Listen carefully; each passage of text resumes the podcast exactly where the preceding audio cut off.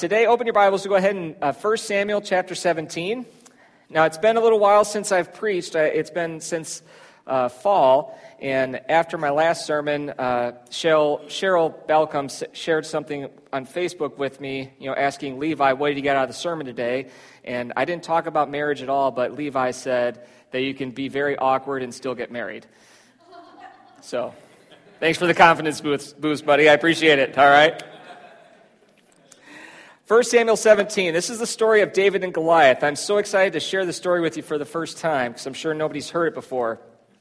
There are not too many narratives in the Bible that are more popular than this one. You could have no clue about God, and you've probably heard this term, David and Goliath. You know what we're talking about.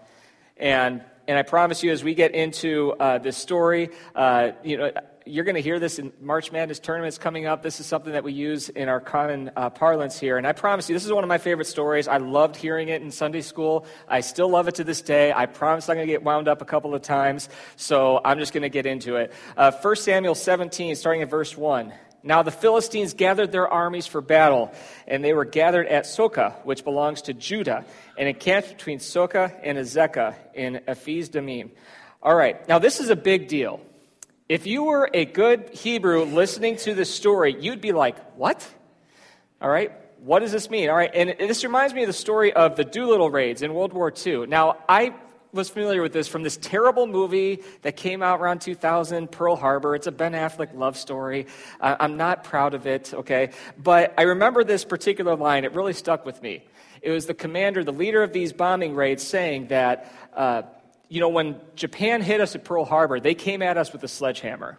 And these bombing raids we're going to do, it's not going to be much more than a pinprick, but it's going to be right in their hearts, okay? And this is what it means when the Philistines were at Socoh, it was right at the heart of Israel. All right, so we have our uh, map here. Uh, 1 Samuel 17. All right, so we have our map here. All right, so we have Socoh right here in Azekah. This is where it was happening, the Valley of Elah. And so you see how close this is between Bethlehem and Jerusalem. Bethlehem's the city of David, Jerusalem, not, not yet the capital, but that is, you could see how close into their territory. So this was shocking. The Philistines were fighting, it was right at the heart of Israel. And also, the valley of Elah. If you remember Samson, back in the book of Judges, Samson kills a whole bunch of Philistines. He was the judge who was going to be dealing with the Philistines on God's behalf. And the Valley of Elah, it's not where he's from, but that was his stomping grounds. All right? So there is a lot. This is, this is just demoralizing the fact that the Philistines had advanced this far. It's important for us to know this. And then we get our antagonist entering into the story, Goliath.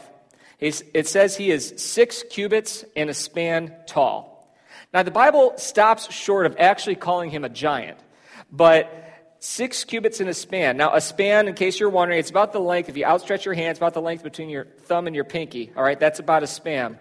Uh, spam, span, all right? And if we do the unit conversion, Goliath was between 9 and 10 feet tall, all right? So we get it. Goliath was a big dude.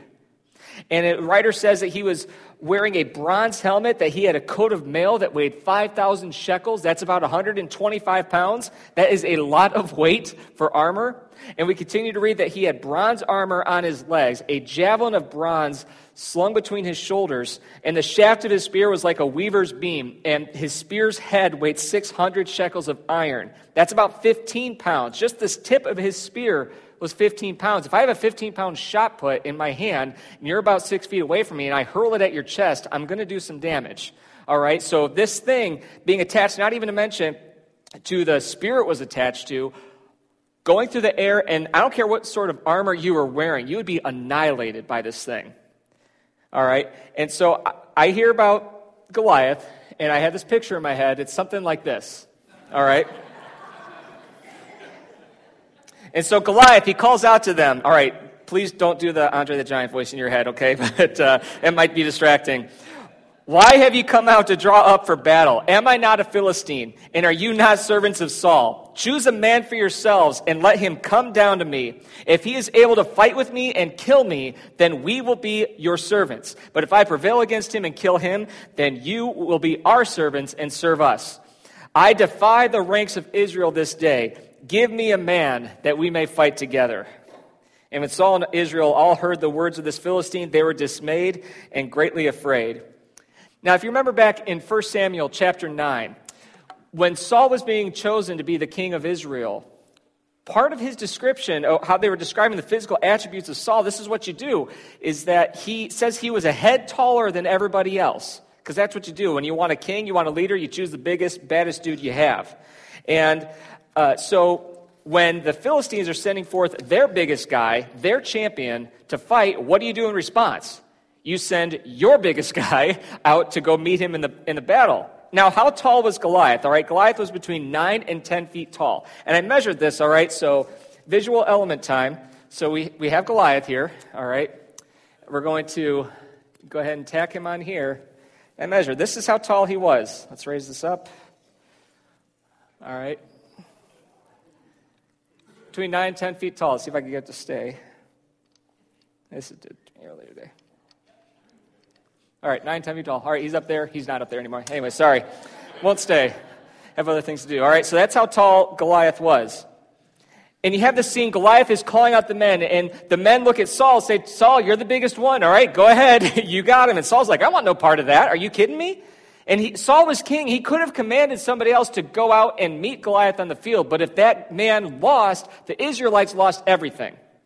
And so we read in verse 16 that for 40 days the Philistine came forward and took his stand morning and evening. 40 days of this guy calling you out, calling you a coward, challenging your manhood, all right? You can imagine the tension and just the out and out depression that was around the Israelite camp.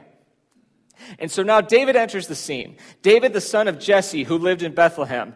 And Jesse's three oldest sons had followed Saul into the battle. And it says, uh, you know, he had eight sons, and three of them followed, followed him into battle. It says that David was going back and forth between Saul and Jesse.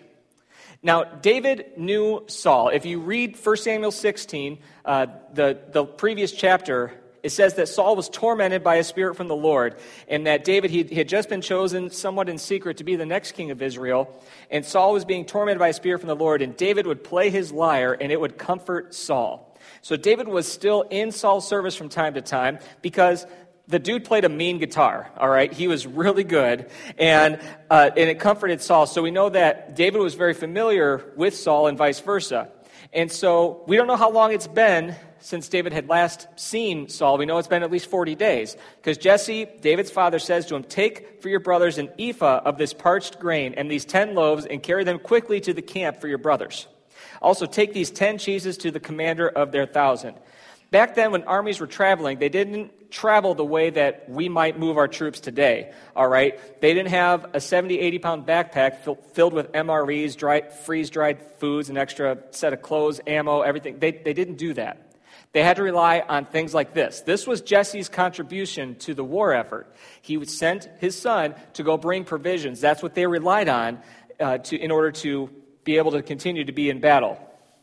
And so uh, Jesse's sending this along with David, saying, All right, make sure all my sons are fed. Also, give this extra food to their commanders so that they will be looked at favorably, so that their commanding officers will give them preferred spots in the battle line. And I just want to break this down because I think that this is important, if not at least a little interesting. It says that David got up early in the morning, verse 20, that he took the provisions and he went to where Saul had encamped. Now he's carrying an ephah of grain. That's about three fifths of a bushel, and if you do the math, that's about 36 pounds of grain. And he's carrying 10 loaves and 10 cheeses. Now, I don't know how much a loaf or a cheese would weigh that time, but let's just say one to two pounds each. All right? So that's another, you know, 40 ish pounds. And that's, if we even just round down, he's carrying about 70 pounds of provisions with him. Now, and there's not a lot of mention in the Bible about the beasts of burden that Jesse's house may have had. We know that they had a donkey. I, I'm just, but I'm just saying, I'm thinking David is hoofing it, carrying 70 pounds of provisions, traveling out to meet Saul's army. And he's going out from Bethlehem to Socoh. I think we have our map here. All right. So from Bethlehem to Socoh. That distance is about 15 miles. It says David got up early in the morning and he was there in time to hear Goliath's taunt. Now, Goliath was probably pretty lazy, all right? It takes him a while to get all that armor on. He had to eat his breakfast, read the newspaper, get his coffee, all right? Now, eh, let's just say if he's getting out there at 9.30 in the morning, 9 9.30 in the morning he's getting out and making his taunt. David got, david got up he left bethlehem he traveled 15 miles carrying 70 pounds of provisions for his brothers. He was there in time to hear goliath make his, uh, his rants and i don't think it's too much of a leap to say i say all this to point out that david was a tremendous athlete all right? He was a specimen. And we read further on this chapter and last week's chapter when we're introduced to this character of david they, it's like they can't help but talk about how stinking good looking this guy was, all right? He's ruddy, he's handsome, he has these, you just get lost in his eyes, all right? So David was prom king. And we have this handsome, he is athlete, he plays a mean guitar, all right. So I figure when I think of David, you know, this is what came to my mind. thank you, okay, thank you. This is the reaction I was hoping for, all right? Because I put this picture up deliberately. I'm not proud of this. I just see this picture. I kind of want to punch this guy. All right? This actually, this feeling will actually play a role in the story coming up. Now, I, you want to encapsulate any disdain you have for him. You can actually understand more of what it was like to be an Israelite when David came to your camp that day. All right, I have to get this off the screen. All right. Uh, David came to the encampment as the host was going out to the battle line, shouting the war cry. And Israel and the Philistines drew up for battle, army against army. And David left the things, the provisions that he brought, he left them with the keeper of the baggage, ran to the ranks, and went and greeted his brothers. And he talked with them, and behold, the champion, the Philistine of Gath, Goliath by name, came up out of the ranks of the Philistines and spoke the same words as before. David heard him, and all the men of Israel, when they saw this man, fled from him, and they were still much afraid. The 81st time Goliath did this little shtick, they were still terrified, saying, Nope, not going to do it.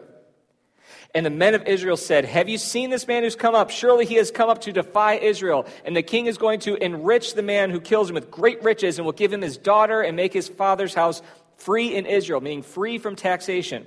I mean, I can just imagine Saul keeps upping the ante a little bit. All right, somebody kill this guy. Nope. I'll make you very rich. Nope. I'll give you my daughter and make you very rich. And just, you don't ever have to pay taxes again. He keep, just keeps upping the ante. And then, it, so I don't know what was going to be next on the list, but David comes in. All right, David, imagine David looking like Bieber, all right? Uh, he says to the man who stood by him, What shall be done for the man who kills this Philistine and takes away this reproach from Israel? For who is this uncircumcised Philistine that he should defy the armies of the living God? And David's saying, forget about the reward. I don't care this. Who is this guy who defies God? Now, please keep in mind that when David is calling Goliath uncircumcised, he's not making comments on male genitalia. He's just making commentary. He's pointing out that Goliath was not a part of God's covenant people. All right? And David's oldest brother, Eliab, he hears David and he says, Why have you come down? With whom have you left those sheep in the wilderness? Little boy. All right? I know your presumption and the evil of your heart, for you have come down to see the battle. And again, I picture, it's not hard when I picture David looking like that, it's not too hard to get impatient and not like the kid very much. And Eliab was accusing David of this terrible intention that we even see today. Like when you drive by a car wreck, we have a thing that's actually called what gapers or gawkers delay on roads because we can't help. We have to look and see the gore. I don't know what we're hoping for. And that's what David is being accused of. You're just coming down to watch some action because you're tired, you're bored, you know, looking after sheep. And David hasn't had to endure 40 days of this giant coming out and, tor- and tormenting you day and night. And so this teenager shows up, he's just running his mouth. You can understand some of the reactions that are coming. And word of David saying about this gets around camp very quickly, and Saul sends for David. And David tells Saul, Let no man's heart fall because of him. Your servant will go and fight with this Philistine. And Saul says to David, You are not able to go against this Philistine to fight with him, for you are but a youth, or boy, depending on your translation, and he has been a man of war from his youth. Saul's saying, Look, this guy was like six feet tall when he was nine, all right? He's been ripping people apart since he could ever possibly do that, and so you want no part of it. Dude, sit this one out. All right? And uh, David is, this is where I think that our flannel graph and our precious moments figurines get this all wrong. Because even when I was looking up imaging, imagery for the, this uh, scene, it pictures David as if he was eight or nine years old. And it's just not, not accurate. All right? When it says he's but a youth, the word being used there is for a late youth or boy. So David was between 16 and 19 years old. And Saul is pointing out that uh, since you're just so young, dude, you're nothing compared to Goliath. Sit this one out. And David reassures Saul. He says, When I'm a shepherd, uh, if a lion or a bear comes after one of my sheep, I have to go down and chase that lion. I have to kill it and get the sheep back. And verse 35, read this, carries a strong word of warning for our senior minister. And if he rose against me, I caught him by his beard and struck him and killed him. All right? He's got to trim that thing. But uh, David's saying, I've killed lions and bears that were bigger than me, and Goliath is going to be like one of them because he has defied the armies of the living God. I want to talk about David just a little bit more to set the context before we get into this fight. We read elsewhere in the Bible, I think it was about a Benjaminite, that they're talking about their skills with a sling. They can knock a hair off of your head using this thing. And so David was out in the pastures looking after sheep for years by himself. So the sling, it was, it was his toy. Yes, it was a weapon, but it was his toy. He would use it to pass the time thousands and thousands of shots he would have, just target practice, having to do something. If a sheep wandered away, he didn't have a sheepdog to help him keep the sheep herded up. He would have to basically use the sling, knock it in the head so to go silly a little bit so he could catch it and bring it back into the fold. All right? So he would use this time. And so I think, and I say this because I think part of what David was saying, he's like, Have you seen the size of this dude's head? I can knock a bug out of the air. I can hit that. Are you kidding me? And Saul, he clothes David with his armor. We read, he put a helmet of bronze on his head and clothed him with a coat of mail. And David strapped his sword over his armor, and he tries in vain to go, for he had not tested them. Now, again, when I read this before, I'm thinking of Veggie Tales, Dave and the Giant Pickle. All right, the king puts his armor on Junior Asparagus and turns him like a little bronze thimble. All right, and this is what I'm thinking. But there's no mention here about the armor being too big for David, just that he had, hadn't tested them. He wasn't used to them. I think that there's a, a object lesson here. David doesn't use Saul's weapons to fight God's battle. We should all know that we will not necessarily be successful using somebody else's methods to fight our spiritual battles. What worked for somebody else may not work for us. And I think that we can all learn from that. God calls us to fight with His power on His terms and not our own. So David takes off Saul's armor, he grabs his staff, and he picks out five smooth stones. Now, these stones would be about the size of a racquetball, all right? So there, I haven't played racquetball in a while. But uh, in David's sling, it wasn't like a slingshot that we would use with, you know, the Y-shaped, we could whip ball bearings at our brothers, uh, if you had brothers growing up like me. It would have been, it, it, was this little leather strap that had a, a, hook on the end where you could put the rock into it. And this thing, he'd be whipping it around his head. It'd be moving. All right? So that rock, when it left the sling, it'd be going about 90 miles an hour. All right? A rock the size of a racquetball going that fast. I don't think Goliath had a clue of what was going to happen here. And David goes out and he meets Goliath. And as Goliath sees David, he's a bit offended. All right? And I mean, you were born to defeat others in battle. You were bred to do this. You were trained since you could even remember, and you were waiting for 40 days to get a really good fight on your hands, all right?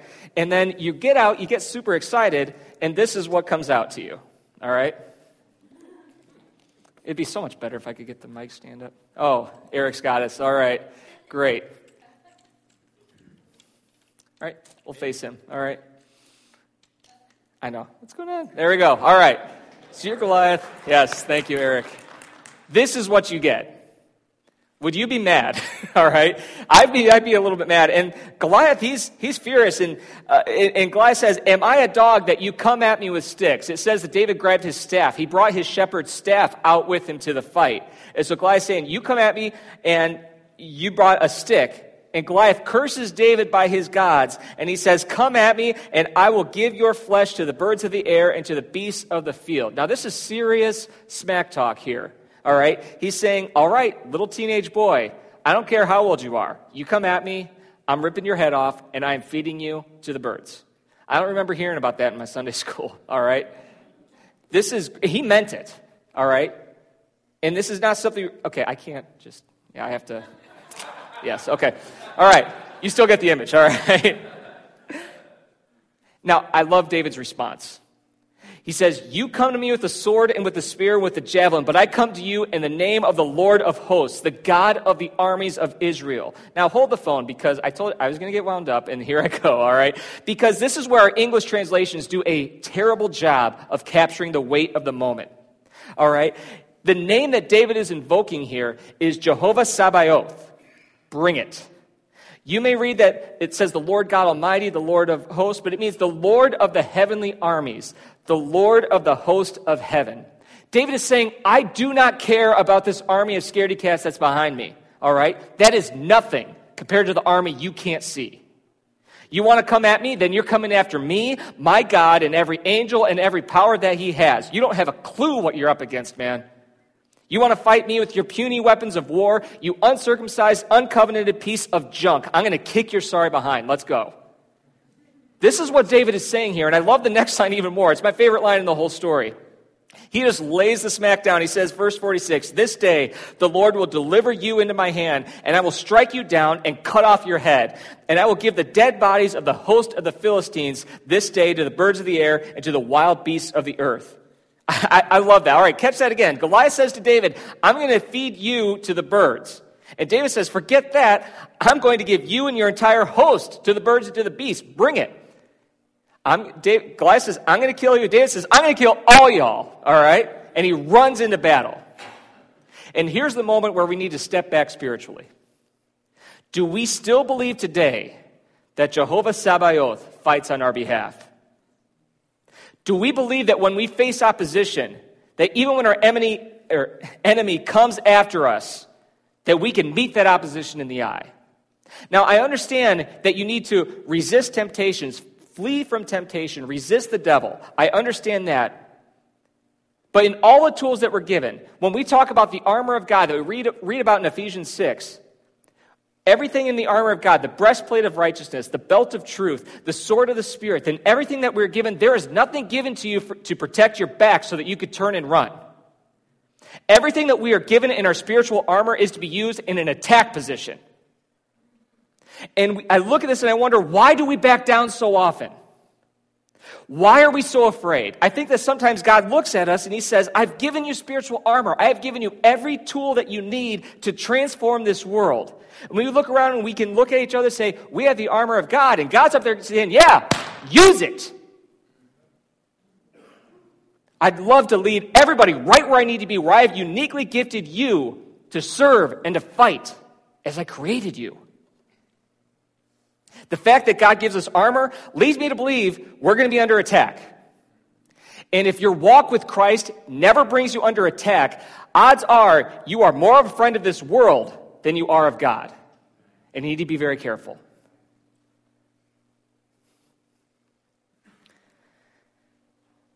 Here's the thing is that every, one, every day one of us, we're going to be put six feet under. All right, I heard a black preacher say it this way they're going to throw dirt in your face and they're going to go back inside and eat potato salad and chicken. All right? That's what's it's going to happen to every one of us unless Jesus comes back first. Do we want to live the life of a coward? Do we want to live the life of fear? Or do we want to live a life saying, Jehovah Sabaoth fights on my behalf? There's nothing I'm going to fear. And another thing I realized the first part in 1 Samuel we read up until David enters the scene, everybody who is fighting is called part of Saul's army or one of Saul's servants. And David is the first one who stands up and counts himself as part of God's army. God's telling you, I've given you the tools. Go, fight. I've got your back. And even if he doesn't, even if God doesn't bail you out, even if you die, which might happen, 2 Corinthians 5 tells us if the earthly tent we live in is destroyed, we have a building from God. Earthly tent, meaning temporary dwelling. If that's destroyed, we have a house in heaven meant to last forever. Church, we need to start living intentionally. We need to start living our lives making decisions every day that have eternal consequences. And we come to the fulcrum of this story. Goliath moves towards David, and David says, Forget that. He runs at Goliath. And he's like, I'm not going to let you be the initiator here. I'm, I'm coming after you, buddy. Let's go. And David runs, he whips the sling, and that stone sails and sinks itself into Goliath's skull. And let the movie play out in your mind, however you want it to be. If you're part of the Philistine armies, you just saw your champion, fall to the ground. All right?